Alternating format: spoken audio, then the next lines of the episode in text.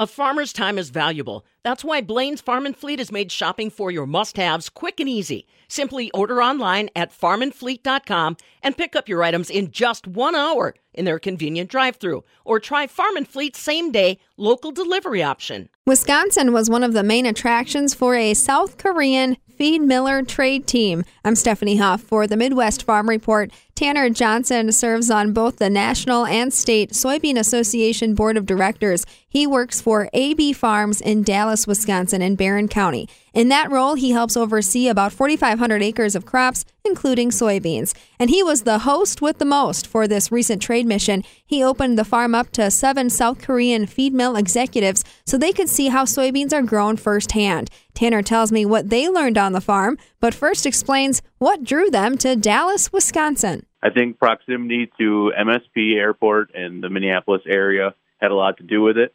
Um, I, I knew they were going to meet with the Minnesota Department of Ag during their time here, and the Twin Cities offers several export markets, you know, right on the river there. So I believe they did some touring of some of the larger players there right on the river. And with my affiliation with the Soybean Association and Andy Benson's, um, he serves on the Wisconsin Soybean Marketing Board. I think uh, we became kind of a candidate just because of our familiarity with the with the soy family, and having them out was was a really awesome experience. That was the first time a lot of them got to actually step foot in an actual soybean field. Some of them, yeah, first time in a soybean field, even though they are feed mill executives. Uh, what are they looking for? What's their end goal, and, and why did they want to take a tour? From what I understand, working with USSEC, the United Soy Export Council, I think what they wanted to do was learn more about the soybean meal product that they're importing into their country to feed primarily broilers. And they're, you know, they have a growing middle class, and I think they want to start. Or I think there's a strong demand to be feeding a um, more superior product. U.S. Soy is offering some of the best soybean meal available on the planet. So I think they wanted to come and see just how it is grown. They wanted to see the technology that goes into it, and they wanted to see the way we store it, transport it. They wanted to see from start to finish, essentially. And I think in their time here, I believe they just left this morning, but I believe they got to see uh, pretty much the entire process. What was their reaction? What did they want to see? Tell me about kind of how the, the conversation flowed as you walked around the farm. So we were speaking through a translator, which was which was actually a lot of fun for me because I really love watching and reading body language. And as the translator was uh, giving my answers, you I, I loved watching their eyes light up, or you you immediately could tell if they had a question.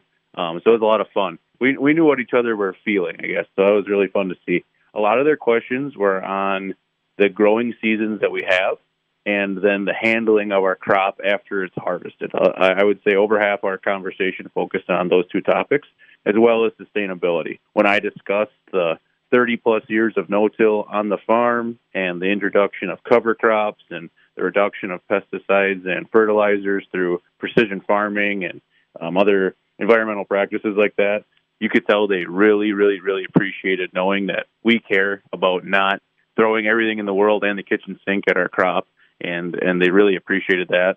They loved seeing the grain bin storage setup um, I don't think they understood the scale of just what an individual farm would have. We have uh, a, a little over three quarters of a million bushel of storage on the farm here, and I think they really appreciated seeing the degree of detail that we have in, in order of keeping the product at a comfortable temperature and moisture and everything like that, and keeping everything at a high quality. So it sounds like our international customers are also thinking about sustainability. Is that going to be a factor in whether they purchase more U.S. soybean product? I'm going to speculate because I didn't ask them outright, but I would think so. There is overwhelming pressure from the consumers, right, to make sure that we're leaving the earth a better place. And I don't think that's just in America. I think that's a global thing, and especially, or, or even in South Korea and in other Asian countries the soybeans we grow on on Andy's farm are primarily for food grade consumption, and they're exported to Southeast Asia.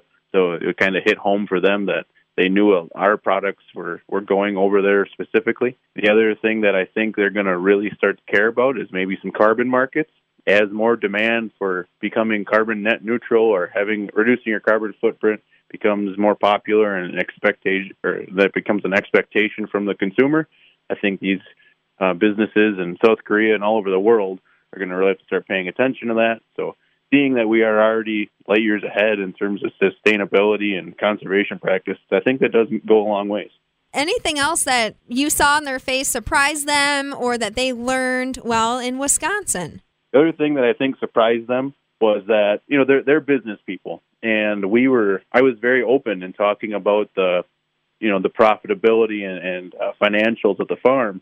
And I think that was something that might have been a, a little bit of a culture shock. I think they were used to perhaps more of a private uh, dealing when it comes to discussing financials. So we, you know, farmers, it's it's a they are not a nonprofit. We have to make a make a living to to keep doing this. And I or what we say on the farm is the first step to sustainability is profitability. I shared that with them, and I think they were very pleasantly surprised that that we did or I was sharing information like that. Tanner, did you learn anything when they came to visit? You know, I didn't know what to expect. I, I understood they were were um, involved in the feed mill businesses and stuff like that, but I didn't understand that their their experience level with the actual farming of the soybeans. I didn't understand where that was at. So I, I more or less expected them to nod along and understand understand exactly how we're growing our crop. They just more or less just wanted to see the quality of it. But they they did a lot of learning just from the basics of it, how it's planted, um, what growth stage it is really funny thing is they kind of took like they had like a betting pool on the way over. I was told of uh, of how tall the soybeans would be because they didn't know. They didn't know where we were at in our growing season.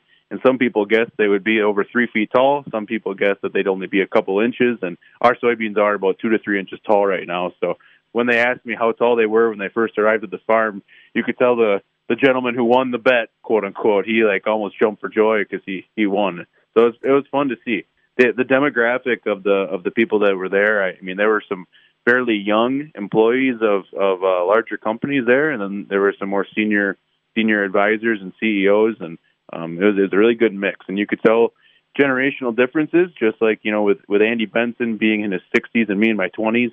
There's challenges and opportunities with that, and you could see you could kind of visualize the demographic there and see how the different age groups had a different different line of questioning and that was a lot of fun to to relate to as a younger person who who works with um, more senior farmers all the time.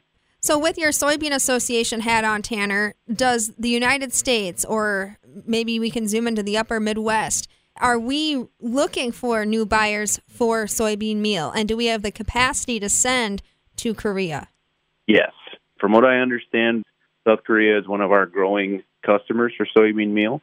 And I think there's a lot of opportunity there yeah, I learned quite a bit about the the soybean meal industry. I, you know, as a as a relatively newcomer to the association, I'm I'm I'm not the world's leading expert in soybean meal, but from what I understand, yes, the United States has quite a bit more capacity to do it.